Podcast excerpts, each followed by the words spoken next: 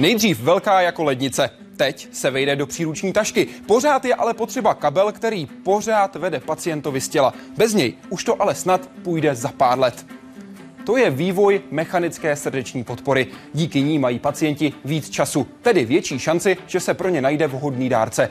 I proto se dnes nového srdce dočká 9 z 10 pacientů. Nejčastěji v pražském IKEMu, kde za 30 let lékaři provedli 938 transplantací. Jak se vybírá správné srdce pro správného pacienta a kdy už nebude potřeba a nahradí ho plně funkční umělé srdce? Ptejte se zástupce přednosti kardiocentra IKEM Ivana Netuky a jeho kolegy šéfa operačních sálů Jiřího Malého. Vítejte ve světě vědy a otázek současné společnosti. Začíná Hyde Park civilizace.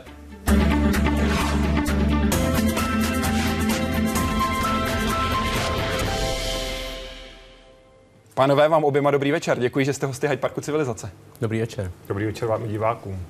Právě ti vám posílali otázky a doufám, že pošlete další. Všechny cesty, jak to udělat, najdete na našem webu www.hydeparkcivilizace.cz. Je samozřejmě na vás, na co se budete ptát. Hlavní téma dnešního večera je ale naprosto jasné. Transplantace srdce. Zvuk, který znamená život. Zvuk, který lékaři rozezněli i při průkopnické operaci v roce 1967 v Kapském městě. Příjemce prvního transplantovaného srdce na světě zemřel 18 dní po operaci. Žena, která tento zákrok podstoupila o 7 měsíců později v Bratislavě, pak žila 5 hodin. První úspěšný pokus proběhl o 16 let později tady v pražském IKEMu. Tým pod vedením profesora Firta transplantoval srdce technikovi Josefu Divinovi. Když mi bylo řečeno vedením zdejšího ústavu, že nemám jiné možnosti, tak jsem se na to připravoval, jak jsem mohl statečně. Věděl jsem, že chci být zdravý. Celá operace trvala kolem 3,5 hodin.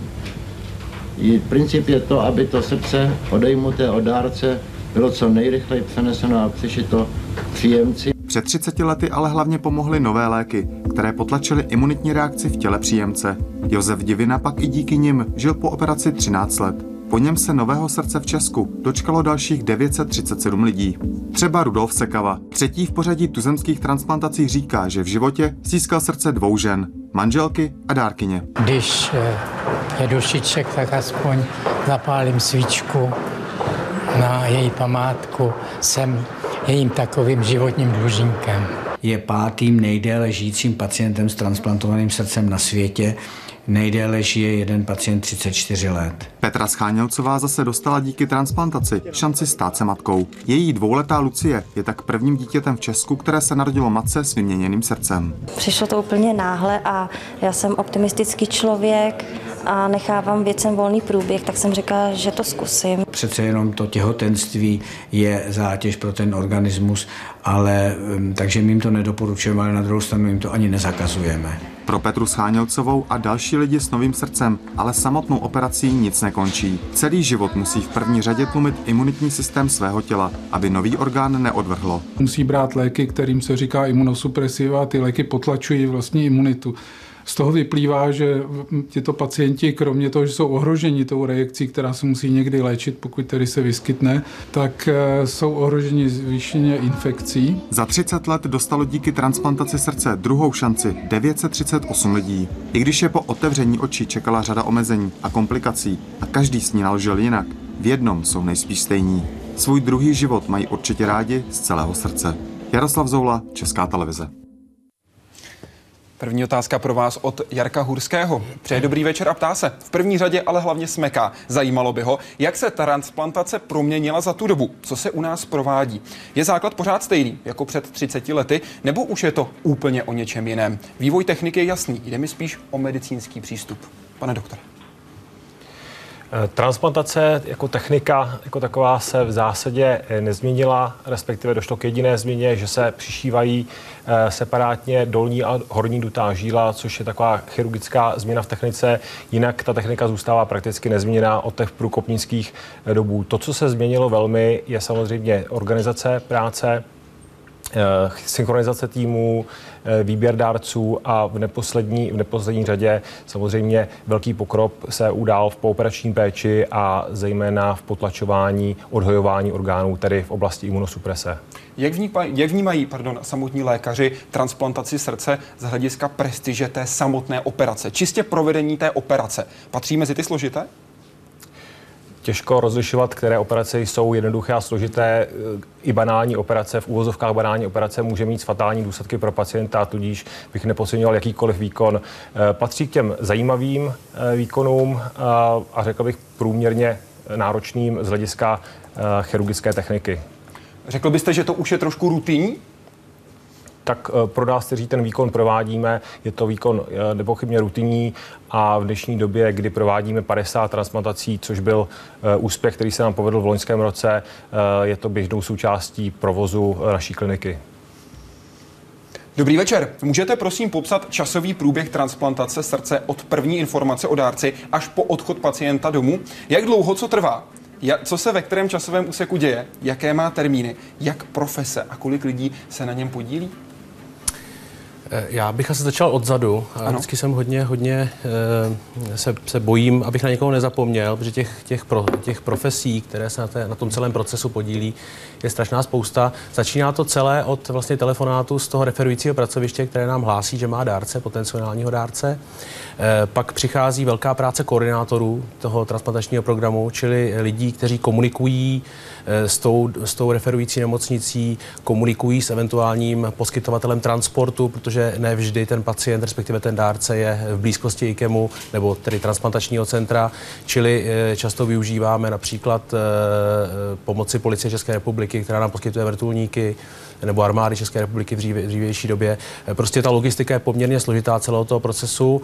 Ve chvíli, kdy se překlene to, ta, ta iniciační fáze, tak pak nastupují dva týmy. Jeden je odběrový a jeden je ten transplantační, ten jeden odebírá a druhý tedy transplantuje v tom transplantačním centru ten celý proces trvá zcela jistě mnoho hodin většinou od toho oznámení. Čili to oznámení eh, většinou přijde někdy během odpoledne a transplantace většinou se provádí v nočních hodinách. Většinou odpoledne? většinou, většinou to chodí většinou odpoledne, ano. Z jakého důvodu? Eh, já si myslím, že během dopoledne se provádějí vizity na těch jednotlivých pracovištích, eh, většinou na oddělení ARO, kde ti dárci leží a tam se rozhoduje o tom, že to pracoviště se ozve a referuje nám toho dárce. V okamžiku, kdy už se srdce od dárce dostane do IKEMu? Co se děje? To už se dostane v okamžiku, kdy to, eh, kdy to, nebo většinou, kdy to srdce, to původní, to nemocné u toho příjemce je vlastně venku z hrudníku, čili je explantováno. A mm, to srdce se vybalí z toho transportního média a naštívá se. Naštívá se technikou, která se vlastně, jak říkal kolega už eh, na tu první otázku, prakticky za těch, eh, za těch 30, 40 let, nebo vlastně už 50 let prakticky nezměnila a proběhly tam nějaké drobné chirurgické úpravy na té technice, nicméně ta technika je stále stejná, ale je to prostě pro nás už dneska, řekl bych, rutinní výkon ve velké většině případů. Za Československou, potažmu Českou republiku 30 let, přesně za 6 dní bude to výročí, kdy se v Bratislavě tato operace udělala vůbec poprvé. Vy o ní, pane doktore, říkáte, že v ní je klíčová rychlost. A to konkrétně v té části, kdy musí být co nejkratší doba od výjimutí do našití orgánu. Závisí to na dokonalé souhře celého týmu. Jak velký je ten tým právě v téhle kritické chvíli? Tak eh, ten tým se skládá vlastně ze dvou podtýmů. Jeden je odběrový tým a druhý je eh, ten transplantační tým. Eh, odběrový tým zodpovídá za odběr toho orgánu, transplantační v mezidobí připravuje pacienta, otevírá hrudník, zakanelovává mimotělní oběh a připravuje pacienta na výmutí toho původního srdce. E, Mezitím je e, ještě takový most nebo svorník, což je transplantační koordinátorka, jejíž role je nezastupitelná, která právě má zajistit to, aby to, ta kolečka toho soukolí do sebe dokonale ve správnou chvíli zapadla, aby se nestratil čas e, v rámci transportů nebo dalších okolností. Kolik je tam času v tu kritickou chvilku? Jak dlouho může být srdce venku z těla? Tak eh, studie mezinárodní nám dokládají, že čas na čtyři hodiny té ischémie, tedy doby, kdy do srdce ne, neteče krev, eh, je kritická a eh, po tomto časem intervalu začíná dramaticky narůstat počet selhání a komplikací spojených s transplantací srdce. Čím to, že u jiných orgánů ta doba může být klidně i o 20 hodin delší? Tak eh, srdeční sval eh, je eh, velice citlivý na dostatek kyslíku a musíme si uvědomit, že my srdce zastavíme, schladíme ho dá se na 4 stupně Celsia. Nicméně, nicméně ty metabolické pochody probíhají sice zpomaleně, ale probíhají a proto ten čas musí být takto krátký. Vy jste oba zmiňovali ty dva týmy, které řídí koordinátorka, která se stará o to, aby byla využita skutečně ne každá minuta, tak možná spíše každá vteřina. O kolik lidí se v tu chvíli stará? Kolik lidí je v tu chvíli potřeba, aby skutečně tahalo za jeden pro vás přesně v tu správnou chvíli? O kolik tam jde lidí? Tak ta komunikace většinou probíhá vlastně, alespoň u transplantace srdce, de facto se dá říct mezi třemi lidmi, čili ten odběrový chirurg, ten transplantační chirurg, ten, který to srdce našívá, a právě ten, ko, ten koordinační pracovník, nebo ta koordinátorka, nebo koordinátor, protože to není jenom žena, ale jsou to i muži. Čili eh, je to vlastně souhra tří lidí. A ta role té koordinátorky je samozřejmě někdy nevděčná, protože e, ti chirurgové chtějí být co nejvíc rychlí a e, tak na té koordinátorce potom stojí vlastně ta tíha celé té logistiky toho procesu. A samozřejmě tito lidé mají pod sebou součásti svého týmu tak, jak potřebuje pro své profese, předpokládám. Jak dlouho potom trvá a od okamžiku operace do doby, kdy pacient může jít domů? To je, řekl bych, velmi individuální. Samozřejmě, pokud ta operace a celý ten pooperační průběh probíhá standardním způsobem, tak ti pacienti jsou většinou eh, jeden týden u nás na kardiochirurgickém oddělení a pak další tři týdny většinou na klinice kardiologie, čili jeden měsíc. Jak dnes probíhá transplantace srdce po technické stránce? Jak jsou zapojeny robotické systémy? A v čem už nahradili člověka? Tak robotické systémy se v tomto typu eh, medicíny zatím nevyužívají, eh, protože si musíme uvědomit, že eh, musíme operovat nový orgán v jeho velikosti do těla pacienta, tudíž se nevyhneme vlastně rozříznutí hrudní kosti a klasickému kardiochirurgickému přístupu otevřenou cestou. Takže v robotické chirurgii zatím nejsme aktivní v oblasti transplantologie. Co se týká toho vlastního výkonu, jestli bych mohl jenom technicky krátce popsat, dochází k zapojení mimotělního oběhu, který umožní tím, že převezme funkci srdce a plic eh, vlastně přes eh, zakončení cirkulace, abychom mohli naložit svorky na velké cévy, vystříhnout sice původní a ortotopicky tedy do té původní pozice potom našíváme jednotlivé, eh, jednotlivé části srdce k sobě pouhým chirurgickým stehem, tedy levou síň, dolní dutou žílu, horní dutou žílu, plicnici a naposledy aortu. Když došijeme aortu, pouštíme tu svorku, která je na té vzestupné aorty a v tu chvíli končí ta studená ischémie, o které jsme se bavili a začíná proudit do koronárních tepen opět krev. V tu chvíli už máte 100% jistotu, že transplantace proběhla tak, jak by měla? V tu chvíli máme jistotu, že transplantace proběhla po technicko-chirurgické stránce. Samozřejmě potom přichází období, kdy srdce musí vyplavit metabolity, a po určité době, která většinou představuje 30 až 45 minut, ukončíme mimotělní oběh a v tu chvíli to je ten první průbířský kámen, jestli eh, srdce naskočí, jak má a můžeme ukončit mimotělní oběh. Jste vy jako chirurg ještě u toho? U této fáze jsem, ano. Teď pochopím, pokud neodpovíte, ale prožíváte to jinak, než v okamžiku, kdy jste na sále a provádíte samotnou operaci? Tak já v tu chvíli, než odcházíme z toho mimotělního oběhu, ukončím mimotělní oběh, tak samozřejmě já pod soudou jsem ještě na tom operačním sále s celým chirurgickým týmem, takže... Když teď myslím ten okamžik toho, kdy čekáte, jestli srdce skutečně naskočí. Eh, u toho jsem. A... a vnímáte ho jinak, než v okamžiku, kdy provádíte samotnou transplantaci, samotné vložení a, jak vy jste to nazval, přišítí orgánu? Tak eh, v tu chvíli máme trošku víc času. Můžeme se, můžeme se uvolnit, ale zároveň můžeme víc přemýšlet, eh, přemýšlet nad tím, jestli ten výkon bude úspěšný nebo ne. Eh, v té fázi, kdy, kdy vlastně našíváme ten vlastní orgán, tak není příliš mnoho času na nějaké dalekosáhlé úvahy. Pane doktore? Nicméně, jestli mohu doplnit kolegu, tak samozřejmě, eh, pokud jsem správně porozuměl té vaší otázce, tak eh, alespoň, když bych mluvil jenom sám za sebe, tak eh, člověku vždycky spadne velký kámen ze srdce, když to srdce naskočí. Myslím to našité tedy, což nikdy nevíte. Hmm. Na webu se vás ta analytička. Přemýšlíte nad tím, koho konkrétně operujete? Předpokládám, že v případě transplantací musíte znát toho, komu srdce operováváte. Nesvazuje vás osobní příběh toho člověka? Já se přiznám, že osobní příběh do toho celého procesu vstupuje jenom pramálo. Já většinou, aspoň zase, když mluvíme za sebe nebo i asi za kolegy, tak tam probíhá poměrně přesné studium té dokumentace lékařské, čili my víme přesně, proč ten člověk e, se dostal k nám k transplantaci, co s tím stojí, jaké má další onemocnění, které by tu transplantaci mohly zkomplikovat, ale to, že bychom se do těch jednotlivých příběhů nějak osobně, osobně e, zakomponovávali, to určitě si myslím, že ne. Já jestli ještě můžu doplnit. Prosím. Eh, trošku odlišná situace je u pacientů, kteří jsou pro nás na mechanické srdeční podpoře, kterým implantujeme srdeční podporu a potom eh, se o ně celý náš tým eh, mnoho měsíců a někdy i let stará. Takže samozřejmě, pokud ten dotaz směřoval k nějakému osobnímu nebo citovému poutu, tak je to trošku jiné, než když děláme standardní kardiologický výkon, kdy toho pacienta vidíme den nebo dva před vlastním operačním výkonem a pacienty, které známe takto dlouho, nicméně při tom vlastním výkonu, při té transplantaci se musíme od těchto osobních, eh, řekl bych, zainteresovaností oprostit a být profesionální. Jde to vždycky? Musí to jít. Co všechno pacient s transplantovaným srdcem může dělat? Co má naopak zakázáno nebo alespoň nedoporučeno? Na jednom půlmaratonu jsem potkal pána s transplantovaným srdcem. Samozřejmě mě předběhl, ale tvrdý. Muž, který má transplantované srdce od eh, o něco mladší ženy, běhá i maratony. No, já si myslím, že tam žádné velké omezení pro ty pacienty eh, z hlediska fyzické zátěže e, není. E, náš šéf, pan profesor Pirk, je samozřejmě velkým propagátorem sportu a sportu i u transplantovaných, čili my máme oddíl transplantovaných kteří, někteří z nich také běhají. Tuším, že některý, některý z transplantovaných pacientů běžel třeba i velkou kunratickou. Eh, čili účastí se jednotlivých těchto, těchto závodů a myslím si, že pro tyhle ty pacienty, tak jako pro každého člověka, zdravý pohyb je absolutně samozřejmě eh, plusovým, plusovým. Co se nedoporučuje? Tak nedoporučí se jistě nějaké kontaktní e, sporty, to bez pochyby. Z těch dalších věcí spíš e, ty omezení směřují z hlediska vyhýbat se nějakému mimořádně infekčnímu prostředí nebo prostředí, kde se vyskytují houby či plísně, ale ze strany omezení sportovního si myslíme, že ten důvod není zásadní.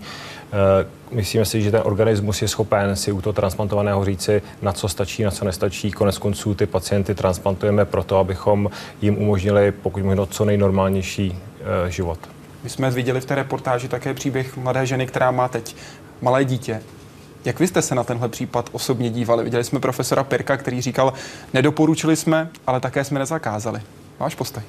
Tak já si myslím, že narození dítěte je vždycky úžasná věc a o to víc úžasná, že se to podařilo takhle této mladé ženě, která měla tu smůlu, že bohužel skončila transplantací srdce. A je to příběh ojedinělý, nicméně samozřejmě e, pro tu rodinu a pro ten její další život je to, je to paráda. Budete se třeba v budoucnu podobné situaci na to dívat jinak? Pokud za vámi dorazí nějaká další pacientka s tím, že by ráda měla děti? Tak je to pro celý tým určité povzbuzení, když vidíme takovýto happy end samozřejmě. E, nicméně my i v dalším případě, pokud takový nastane, budeme muset dát e, na stůl tvrdá data, e, vyjádřit určité otazníky, seznámit s riziky a potom to finální rozhodnutí necháme na tom pacientovi, protože kdo z nás je soudcem, abychom takto zásadní rozhodnutí byli schopni udělat za někoho druhého. Jdeme na web. Otázka od Majky. Kdo jsou nejčastější dárci orgánů? Platí známá věta, že to jsou nejčastěji motorkáři.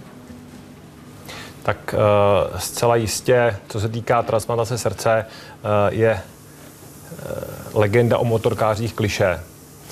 Nejčastější dárci orgánů, co se týká vzniku, eh, jsou eh, krvácení do mozku, eh, při neléčené hypertenzi, čili vysokém krevním tlaku, což je věc v té preventivní fázi, kdy každý z nás se může snažit vyvarovat třeba tomuto umrtí nebo tomuto typu umrtí. Z těch další potom jsou, jsou ku podivu velmi často úrazy, ale ne úrazy sportovní, těch eh, nepochybně ubylo i díky asi nošení eh, přilep, eh, ku příkladu při cyklistice, ale jsou takové ty úrazy, úrazy mm, při opravování obkapů na střeše a tak podobně, velmi často kuriozní příběhy. Jdeme na Facebook. Dobrý večer. Jaké schody musí mít člověk, který srdce dostává s dárcem? Hádám, že nestačí jen stejná krevní skupina a věk. Nebo je tomu jinak? Děkuji a přeji mnoho úspěšných transplantací. Eh, krevní skupina samozřejmě musí být stejná, ale je to vlastně z hlediska těch imunologických a laboratorních predispozic vlastně jediná nutná schoda u transplantace srdce, čím se liší tedy od transplantace ledviny či, či, či jater a dalších orgánů. To srdce je imunologicky poměrně jednoduchý orgán vůči těm ostatním orgánům, které, které se transplantují. Eh, co se týká věku, my se samozřejmě snažíme dodržovat určitý věkový, eh, určitou věkovou souměrnost, úměrnost, ale ne vždycky se nám to daří, protože je obecně známý fakt, že těch dárců je, je, je prostě málo a my musíme v případě, především pokud jde o urgentního příjemce například, prostě to srdce vzít to, které zrovna je k dispozici. Čili... Vysvětlete mi souměrnost, co to znamená? No to znamená to, že samozřejmě neustále bohužel je rozdíl mezi počtem těch lidí, kteří to srdce potřebují a těch, kteří, těch dárců, kteří to srdce jsou schopni poskytnout. Věk 65 let stanovila národní, stanovili pracovníci Národního koordinačního střediska jakožto hraniční, nad který už se netransplantuje. Nemůže být člověk příjemcem. Je to správné rozhodnutí? Uh, ta arbitrálně stanovená hranice 65 let se nám zdá z té klinické praxe, kterou my dnes vidíme, asi správná.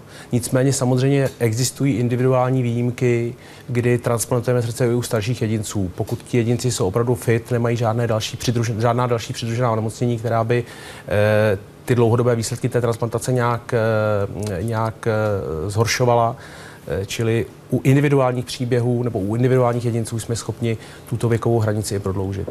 Vnímáte to jako etický problém? Stanovení nějaké pevné věkové hranice? Etický problém to bez pochyby je. My tedy se snažíme hovořit o biologickém věku, protože samozřejmě ne každý v 65 letech je stejně biologicky uh, starý věkem. Uh, proto přistupujeme individuálně v této otázce. Etické dilema to je bez pochyby. Transplantace srdce jsou nic jiného než alokace vzácných zdrojů, kterým je ten dárcovský orgán. A my se musíme snažit v rámci společnosti, abychom ho využili co nejefektivněji, aby poskytlo co nejdelší kvalitu života dalšímu pacientovi nebo dalšímu nemocnému. E, takže z této hlediska to omezení je jistě na místě. E, na druhou stranu jsme třeba v jiné situaci než v sousední blokové republice, kde v ústavě mají zakotvenou nediskriminaci na základě rasy, pohlaví, i věku a proto věk nemůže být jako jediný eh, kontraindikačním kritériem pro transplantaci srdce. A tam čistě to musí být založeno na celkovém zdravotním stavu pacienta. A v praxi vy osobně vidíte, že přesto, že to není zakotveno, že to není arbitrárně stanoveno, tak stejně lékaři nad nějakou hranici prostě tu transplantaci neudělají nebo nedoporučí? Tak v našich podmínkách eh, se odchylujeme ale v řádu, v řádu jednotek let, určitě ne třeba dekády. Když se bavíme o těch parametrech a schodách, které srdce musí mít od dárce pro příjemce, zmiňoval jsem Aleše Tvrdého, muže, který běhá ty zmiňované půlmaratony, případně také maraton. Ten má srdce od mladé ženy. Je to jedno od muže, od ženy? Pane doktore, prosím. Jedno, jedno, jedno to určitě není. Ve studiích, které, které eh, se prováděly a i na našem pracovišti se provádí, eh, vychází vlastně paradoxně tady k tomuhle tomu pánovi eh, horší výsledky u pacientů, kteří dostanou ženské srdce, respektive u mužů, kteří dostanou ženské srdce, tak. Nicméně tohle je samozřejmě čistě individuální příběh tady toho pacienta. Jdeme na web, kde se vás ptá Petra. Přeje dobrý večer. Musí případný dárce souhlasit s darováním nebo mu může být srdce odebráno bez souhlasu. Jak je to v České republice? V České republice máme v legislativě zakotvený tzv. předpokládaný souhlas pacienta s provedením odběru orgánů. Eh, tedy pokud se neregistruji jako odmítač eh, v Národním registru, eh, předpokládá se, že souhlasím s odběrem orgánů. My samozřejmě vždycky se snažíme, nebo ten odběrový tým a to pracoviště, kde ten dárce se nachází, kontaktuje příbuzné rodinu a přestože to je nad rámec legislativy a není to zakotveno v zákoně, tak samozřejmě přání rodiny je respektováno.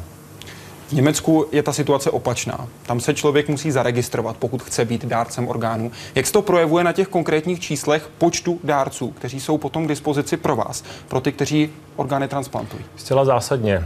Samozřejmě eh, ta vůle těch lidí samozřejmě omezená, přestože probíhají různé kampaně, aby se někde registrovali, tak eh, těch eh, vlastně akceptujících pro odběr orgánů je mnohem méně v Německu, což se promítá i na tom, že v naší republice máme 6,5 eh, transplantace na milion obyvatel, v sousedním Německu je to pouze 3,5.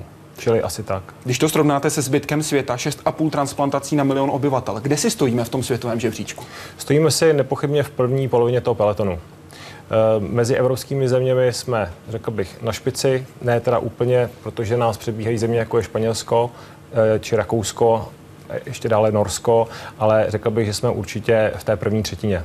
Španělsko má vůbec největší počet zesnulých dárců na milion obyvatel, konkrétně 35,3 desetiny, Chorvati na druhém místě 33,6, 30,1 Belgie, Česká republika na 15. místě se 17,6 desetinami. Pokud se podíváme, jak to v té tabulce vypadá dál, vidíme Německo na 24. místě 14,7.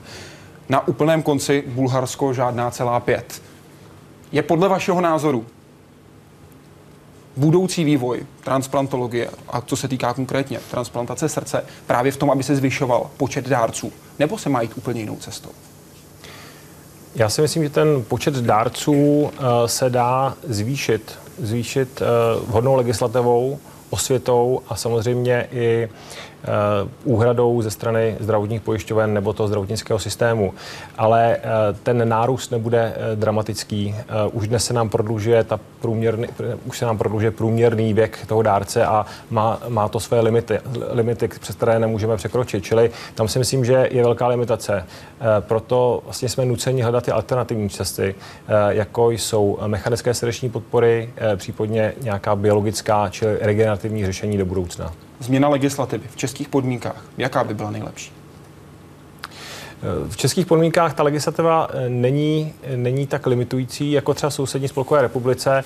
Eh, myslím si, že by jistě prospěla osvěta, která probíhá, ještě zintenzivnit a samozřejmě eh, lepší úhrada pro ty dárcovské nemocnice, které vlastně provádí tu péči, která samozřejmě není zadarmo. Teď myslíte vyšší úhrada nebo rychlejší úhrada? Myslím si vyšší úhrada eh, a motivace těch dárcovských eh, nemocnic, aby pro ně bylo výhodné se o tyto dárce starat, protože jsou pak samozřejmě v rámci systému eh, profit pro naše pacienty.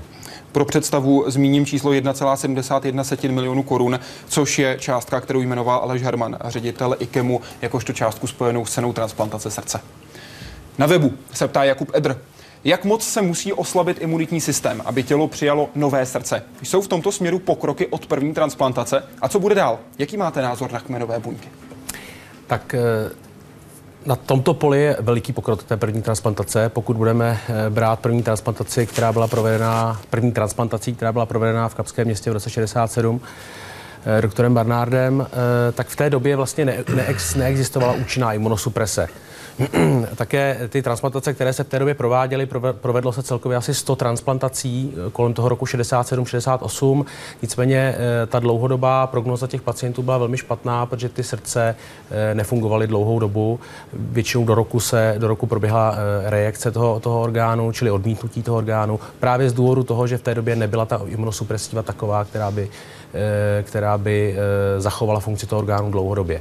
Ta, ten zlom přišel v 80. letech, eh, nebo respektive na přelomu 70. a 80. let a tam nastala druhá vlna těch transplantací, která vlastně, nebo druhá vlna rozvoje těch transplantací, která trvá dodnes a ta přišla s nástupem cyklosporínu, což bylo první účinné imunosupresívum, které se vlastně dostalo do klinické praxe a umožnilo nám ty dlouhodobé, dobré až dneska vlastně výborné výsledky.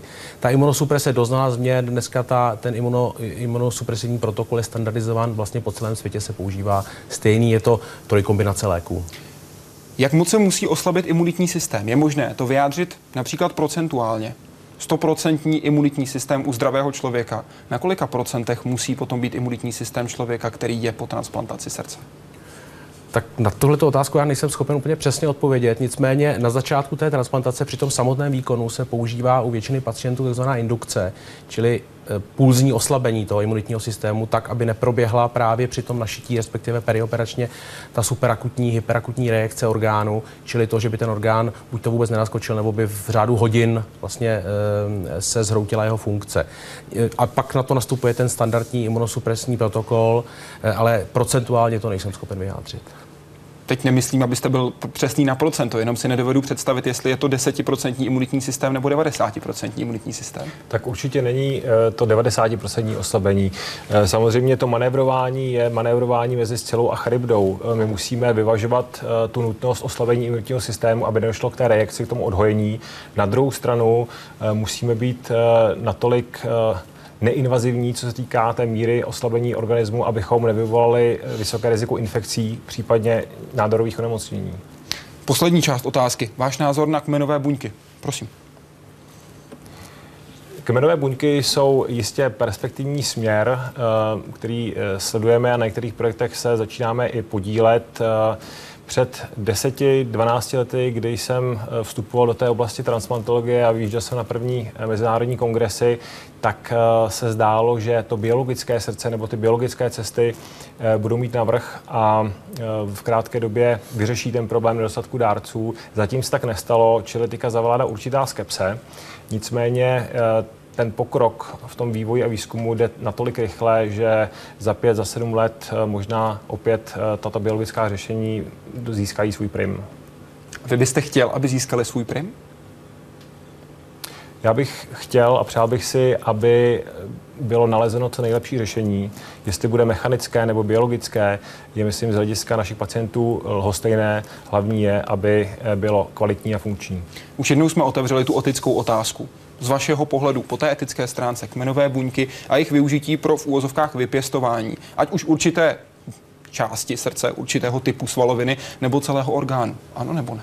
Já v tom nevidím velký etický problém u kmenových buněk, eh, speciálně u kmenových buněk používaných eh, v kardiochirurgii nebo v kardiologii. Eh, tam nevidím problém s etikou, vidím problém v tom, že ještě nejsme, řekl bych, dostatečně, ta technologie té implantace těch kmenových buněk není dostatečně rozvinutá tak, aby nám umožnila to optimální řešení pro naše pacienty. Příliš mnoho různých druhů svaloviny na srdci. Příliš také se to tak dá říct, e, příliš mnoho různých postupů, ten postup není standardizován, jak vlastně postupovat pomocí těch menových buněk.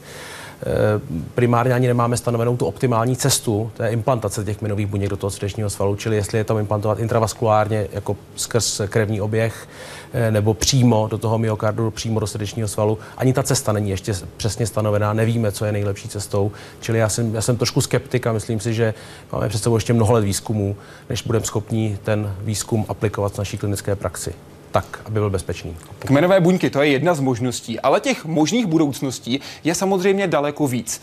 Jednou z takovýchto variant je například umělé srdce. A ta dárkyně má podporu 1,6. Chvíle, kdy začínají o minuty. Když se tenhle tým vrátí z terénu, přiveze játra nebo třeba srdce. V tu chvíli je už v transplantačním centru připravený příjemce a tým lékařů. Jenže dárců životně důležitých orgánů je vždy méně než lidí, kterým by mohli pomoct. Jako je třeba Milan Verberger.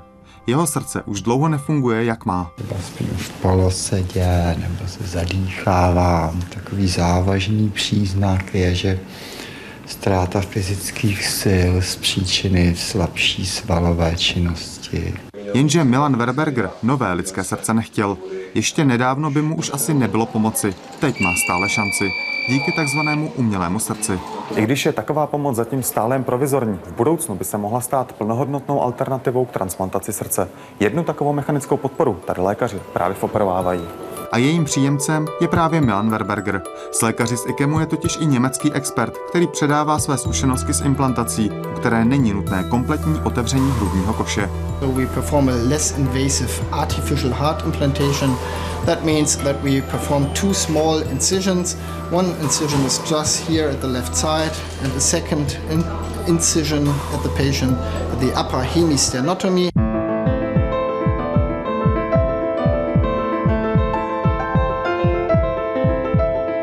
Jsou takové operace provizorním a přitom hodně finančně náročným řešením. Pomáhají pacientům vůbec se transplantace dožít a ukazují také cestu, jak pomáhat lidem, pro které z různých důvodů transplantace srdce nepřipadá v úvahu. Pacientů, který mají srdeční selhání, je v České republice 100 000 až 150 tisíc nejméně. Počet transplantací, kolik provádíme v našem centru, je 50 za rok v loňském roce. Čili vidíte, že řešení pomocí transplantace je eh, řešení pro velmi malou, eh, velmi vybranou skupinu lidí. V ekonomicky vyspělých zemích se již toto čerpadlo eh, používá místo transplantace srdce u, třeba u nemocných, u kterých se transplantace srdce nedá udělat, jako takzvané definitivní řešení. Největším problémem kromě peněz je zatím přívod energie pro operované srdeční čerpadlo. A to až se podaří vyřešit, což si myslím, že může být tak do pěti let, Poté to do značné míry toto zařízení může nahradit transplantaci srdce. Zatím je nutný kabel vedoucí z těla pacienta. Ten ho sice pomáhá držet při životě, ale zároveň zvyšuje riziko infekce. Takže pokud bude plně implantabilní přístroj, který nebude mít žádný kabel, tak si dovedu představit, že to bude samozřejmě řešení zase pro některé pacienty, kteří mají pokročilé srdeční selhání pátrání po nějakých jiných metodách, které by byly ekvivalenty transplantace, nebo aspoň by se blížily tomu, co by mohl být ekvivalent transplantace. To je věc, která si myslím, že by mohla e, změnit e, v následujících deseti letech e, to, jak vlastně ta péče o takhle pokročilé pacienty bude vypadat. V tom lékařům pomohl i výjimečný případ Jakuba Halíka. Hasiče, v jehož srdci se šířila rakovina. Místo něho proto dostal dvě pumpy a žil s nimi přes půl roku. Nakonec ho zradili ledviny a játra. Pane doktore, co jste se na tomto případě, nakonec smutném, kdy po víc než 200 dnech s doslova umělým srdcem tento hasič nakonec zemřel, naučili? Co nového to pro vás jako mediky, jako zdravotníky přineslo? Já si myslím, že je třeba začít eh, tím, že jsme byli vystaveni zcela extrémní situaci. Pacienta, který měl nádor v srdci, který by ho ve velmi krátké době zahubil. A proto jsme se mu snažili navrhnout nebo nabídnout nějakou alternativu po dohodě s rodinou a tak dále. Čili bylo to složité rozhodování jak pro nás, jestli vůbec takové řešení nabídnout, pak samozřejmě i pro něj a pro tu rodinu. Nicméně vzhledem k té přirozené prognoze se rozhodl, jak se rozhodl, byl velmi statečný. Eh, my na něj budeme vždycky vzpomínat, protože to byl takový jeden z mezních případů a řekl bych pacient, na kterého se dá dobře vzpomínat. A co se týká toho, co nás to naučilo. Eh, naučil nás to jeden důležitý fakt, že ta souhla, souhra dvou čerpadel, která jedno z nich nahradí funkci pravého srdce a druhé levého srdce, eh, je velmi dobře uskutečnitelná, je funkční. Samozřejmě my jsme vycházeli z předchozích experimentů, která byla prováděna na zvířecím modelu, čili je to jenom potvrzení, že i v, vlastně v humánní medicíně eh, toto eh, je možné. Tam byl problém, že obě dvě pumpy nebyly schopné pulzovat. Už je tento problém vyřešen?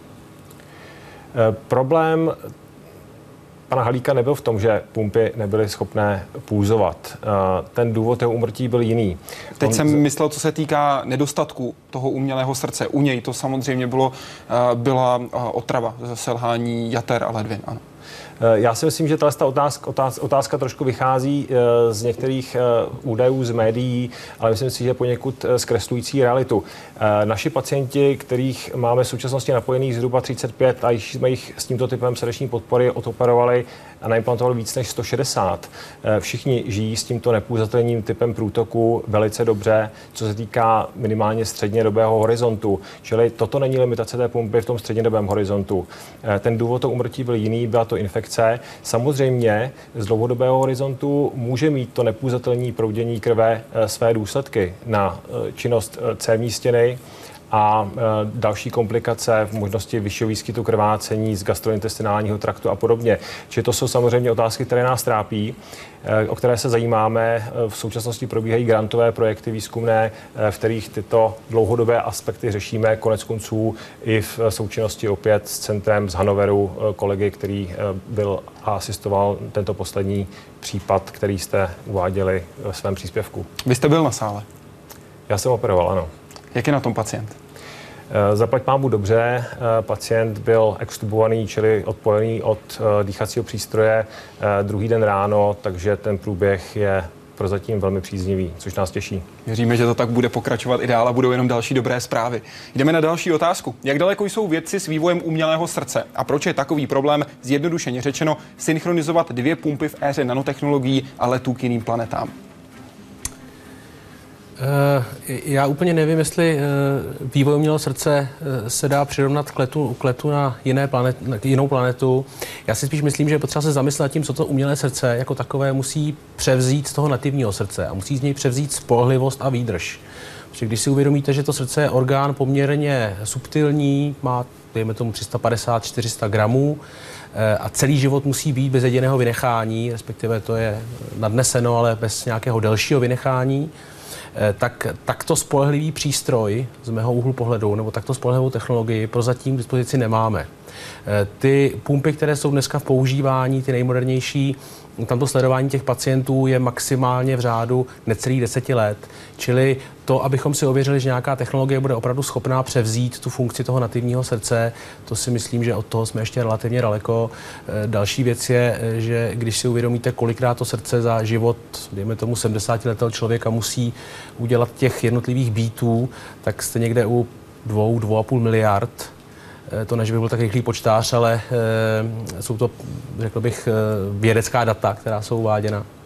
Čili, jak říkám, takováto technologie, která by měla tu 100% spolehlivost, si myslím, v dnešní době ještě není k dispozici. Jak daleko je to podle vás od současnosti? Já si myslím, že jak už zmiňovali kolegové v té, v té vaší reportáži, zásadním problémem, abychom vůbec mohli se bavit o tom, že máme nějakou alternativu k transplantaci plnohodnotnou, je přesně to, že bude k dispozici eh, ten takzvaný transkutální přenos energie, čili budeme mít spolehlivý přenos energie tak, aby to vnitřní implantované umělé srdce nebylo spojené s vnějškem vlastně žádným kabelem. Čili zamezíme výskytu infekcí nebo omezíme ten výskyt infekcí a v tu chvíli se můžeme bavit, ve chvíli, kdy budeme mít eh, ještě k tomu potřeba eh, plnohodnotný zdroj energie, který, bude, který vydrží dlouho, tak v tu chvíli se můžeme bavit o tom, že máme určitou alternativu transplantaci. V této chvíli to tak není. Právě na tom pracujete s kolegy ze Spojených států. V jaké fázi teď aktuálně celý tento vývoj? Jenom ještě krátce podotknu, eh, co se týká vývoje umělého srdce. To umělé srdce jako celková náhrada je velice komplexní, jak technologicky, tak eh, v interakci vlastně s, klinik, s klinickými parametry. Proto my v současné době pracujeme na těch srdečních podporách, spíš než umělém srdci. Čili necháváme původní srdce pacienta na svém místě, operujeme do něj kanily, které si odsávají krev a přečerpávají na eh, jiné místo v těle pacienta, většinou tedy do vzestupné aorty, eh, což je mnohem méně invazivní a vyžaduje to menší komplexitu. To, co my vyžadujeme od těch systémů do budoucna, je, jak už bylo řečeno, ten transkutální přenos energie, čili pacient život bez kabelu, aby byly co nejméně srážlivé ten vnitřní povrch, protože samozřejmě každý nebiologický materiál je vystaven uh, riziku tvorby sraženin. Proto všichni pacienti musí dostávat antikoagulaci, čili, jak se říká, uh, prakticky uh, ředění krve a samozřejmě, aby byly co nejmenší, protože čím menší uh, implantát, tím menší riziko infekce. Čili to jsou ty směry, kterým se vydáváme. Uh, my začínáme na přelomu března a dubna, uh, řekl bych, další takovou průkopnickou nebo další milník, co se týká systému srdečních podpor studii s kolegy ze Spojených států, Kanady a Německa kdy budeme testovat eh, další generaci mechanické srdeční podpory, eh, která již nebude mít eh, žádná ložiska. Ten impeller, tedy to vlastní čerpadlo, je magneticky zavěšeno, tudíž má nulové tření, minimální riziko, vyvolá minimální riziko poškození krevních elementů, tudíž samozřejmě i menší riziko právě tvorby těch sraženin. A tento systém, který budeme implantovat, již vlastně má minimalizovanou spotřebu energie a je připraven na to, aby mohla na tuto platformu být dále navázán eh, ten transkutální přenos energie. Jednou z těch podmínek bylo, aby spotřeba energie systému byla co nejnižší, protože to samozřejmě souvisí eh, s kapacitou interní baterie, kterou musíme implantovat do těla. V loňském roce jste pro ČTK řekl, že do pěti let by celý systém mohl fungovat. Věříte tomu? Eh, věřím tomu. Věřím tomu, jsem optimista a za pět let budu samozřejmě připraven skládat účty. Pane doktore, souhlasíte? Do pěti let ano? Já si myslím, že je to možné, je to reálné. Na webu se ptá Aentorp, můžou pacienti se srdeční podporou chodit plavat nebo nejsou vodní sporty kvůli tomuto přístroji vhodné? Teď částečně odpověděl, že to by byla jedna z devis, jedna z výhod, pokud by nový systém byl zaveden. Je to jedna z zásadních limitací, co se týká kvality života pacientů. Mohou se sprchovat, eh, jsou tomu připravené speciální sprchovací sety, nicméně eh, to plavání a koupání je problematické. Co se týká srdečních podpor, hlavně ve Spojených státech, teď poměrně velká otázka, která se týká takzvané destination therapy. Jinými slovy, využití srdečních podpor jako alternativy určité k transplantaci srdce. Je tohle směr, kterým by se i Česká republika měla vydat? Tak je to směr, který eh, je vhodný pro ty pacienty, eh, kteří vlastně nesplňují ta kritéria k transplantaci srdce. O tom jsme se bavili v té první části tohoto pořadu. A těmi v této chvíli vlastně jsme neměli, nebo nemáme, stále nemáme co nabídnout v České republice, protože, jak jste zmínil, eh, destinační terapie je věc, která již je v, jakoby v klinickém použití nebo v klinickém užití, jak ve Spolkové republice Německo, tak ve Spojených státech. Zde ještě ne. A je to samozřejmě určitá naděje pro naše pacienty, kteří nesplňují sice kritéria k transplantaci, ale jsou ještě v tak dobrém stavu, že ve chvíli, kdyby bychom jim zlepšili funkci srdce, tou mechanickou srdeční podporou, bychom jim dost zásadním způsobem prodloužili jejich životní prognózu a kvalitu života, bychom jim zlepšili. Podle odhadu American Heart Association je v Spojených státech v tuhle chvíli až půl milionu pacientů v té terminální fázi. Troufl byste si odhadnout přibližně, kolik takových pacientů je v České republice, pro které by právě toto mohla být příležitost?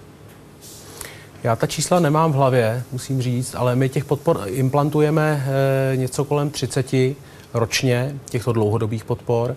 A myslím si, že asi tak stejné, stejný počet pacientů, maximálně bychom, eh, nebo stejnému počtu našich pacientů bychom nabídli tu mechanickou srdeční podporu ve formě té destinační terapie. Zcela jistě ne více. Pane doktore, je spočítáno, jestli by to bylo ekonomicky efektivnější, než využívat tu současnou, řekněme, aktuálně platnou medicínu?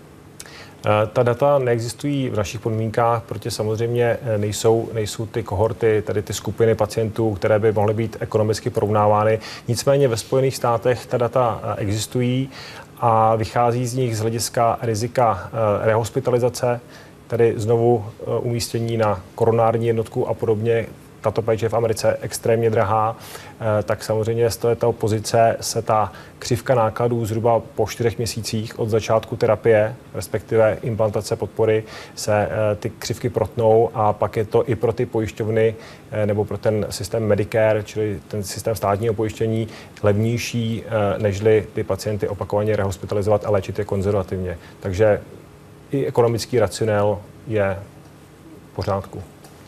Jdeme na Facebook, kde je pro vás připravena další otázka, která byla poslána Janem Janem.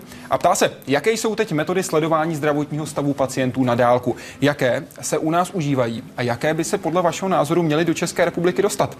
Děkuji za odpověď a dvojnásob za vámi odváděnou práci. Pochvala tak, a otázka pro vás. za pochvalu děkujeme a e, odpověď na tu otázku. E, sledování zdravotního stavu pacientů na dálku, to je takzvaná e, telemedicína, je to věc, o které se v poslední době hodně mluví.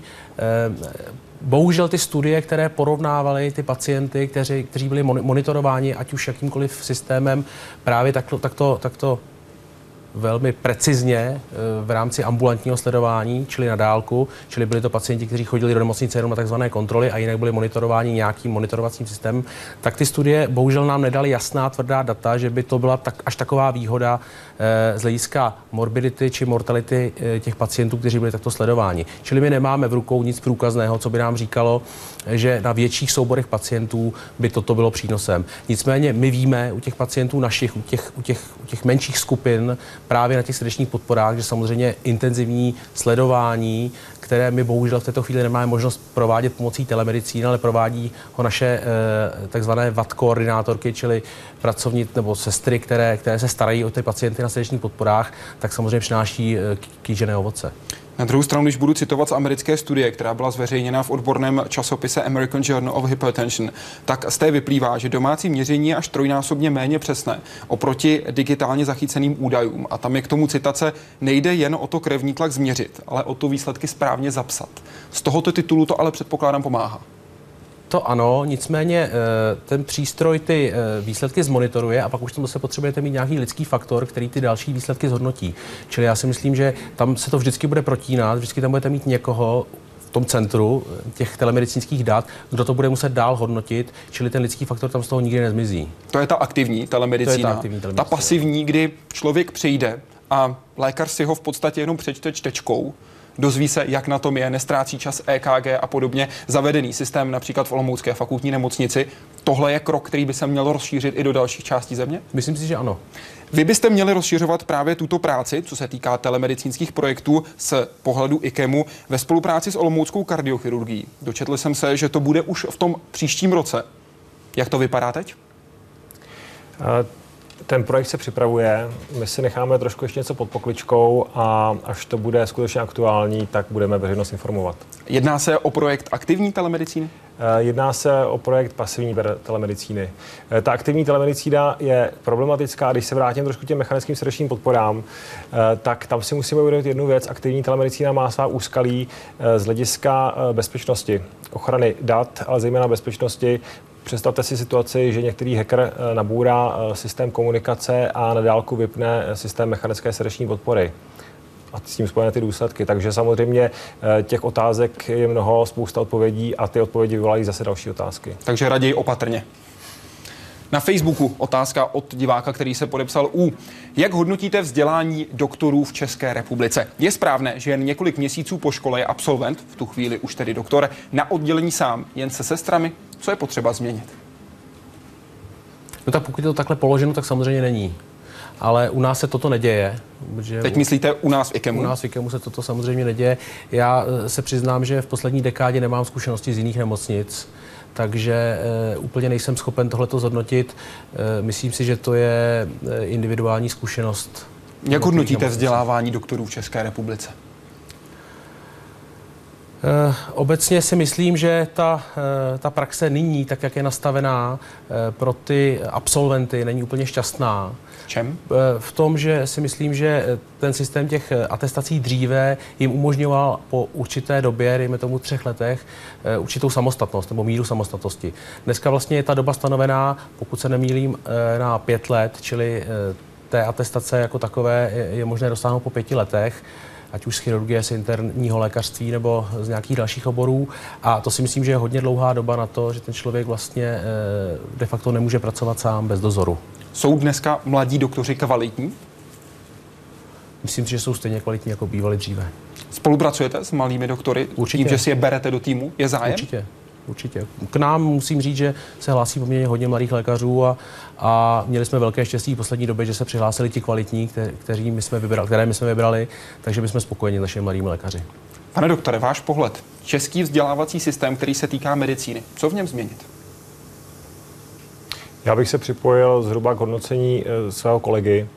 E, myslím si, že e, ten systém samozřejmě má spoustu, spoustu, spoustu chyb a nedostatků, nicméně, nicméně v zásadě zase ta výuka zůstává kvalitní. Eh, důraz, důraz je třeba klást i nadále na tu praktickou stránku, aby to nebylo nějaké školmecké vyučování v lavicích, ale co největší kontakt s pacientem. To, co hodnotím velmi pozitivně, eh, jsou otevřené hranice, možnost cestovat a eh, to si myslím, že je velká devize, aby naši studenti anebo mladí lékaři se naučili zkušenostem odinout a pak zase vraceli zpátky u nás. Jaký musí být dobrý kardiochirurg? Jaké tři vlastnosti a schopnosti nesmí chybět? Moc děkuji za práci, kterou odvádíte. Tři vlastnosti, tři schopnosti. Takže děkujeme za poděkování. Uh, složitá otázka. Uh, samozřejmě je tam celá řada, uh, celá, celá řada předpokladů a schopností, které jsou technické. Nicméně, řekl bych po té stránce psychické nebo mentální, si myslím, že musí mít odvahu, rozvahu a zároveň musí mít určitou pokoru, eh, protože samozřejmě ovlivňuje a mění často život pacienta eh, zásadním způsobem, takže si ho nesmí brát jako rukojmího nějakých vlastních ambicí. Pane doktore? Já se zcela připojuji ke svému kolegovi. Já myslím, že eh, ta odvaha a rozvaha jsou samozřejmě dva základní parametry, které každý chirurg musí mít, ale ve chvíli, kdy ztrácí tu pokoru, tak ho to většinou nějak vytrestá. Web? Předpokládám, že kdy proběhne transplantace, se nedá naplánovat, záleží na dárci. Znamená to, že nemáte žádné volno, že stále čekáte na telefonát z práce? Tak my samozřejmě máme eh, to čekání na telefonu eh, rozděleno eh, mezi několik kolegů, kteří jsou v té skupině, kteří již transplantují srdce, takže se mezi sebou prostřídáme. Nicméně samozřejmě ta služba musí být zajištěna 7 dní týdnu, 24 hodin denně, takže samozřejmě jsme připraveni. Vždy připraven. Vždy připraven, ano. Řekové věřili, že v srdci sídlí duše. Egyptiané ho považovali za centrum emocí a rozumu. Podle Číňanů potom bylo srdce místem, ve kterém vznikal pocit štěstí. Když odmyslíme od vaší práce fyzické, máte také nějaký takový filozofický vztah k srdci? Vnímáte ho nějak podobně? Já se přiznám a možná zklamu, zklamu diváky, eh, snažím se k němu přistupovat srdci jako profesionál, tedy jako k orgánu, který samozřejmě má velmi důležitou funkci v organismu a eh, vidím to spíš po té profesionální stránce. Pane doktore? Uh... Já si myslím, že ve chvíli, kdy se, kdy se do té chirurgie vloží filozofie či emoce, tak to většinou je k neprospěchu k té práci. Takže si myslím, že ta čistě, ten čistě striktní pohled na to srdce jako na orgán je velmi prospěšný té naší klinické praxi. Já moc děkuji za to, že jste přišli do Hyde Parku civilizace. Přeji, aby se vám práce vedla za všech okolností co nejlépe a moc děkuji za ní, právě za tu práci, kterou odvádíte. Ještě jednou díky. Děkujeme za pozvání. Děkujeme.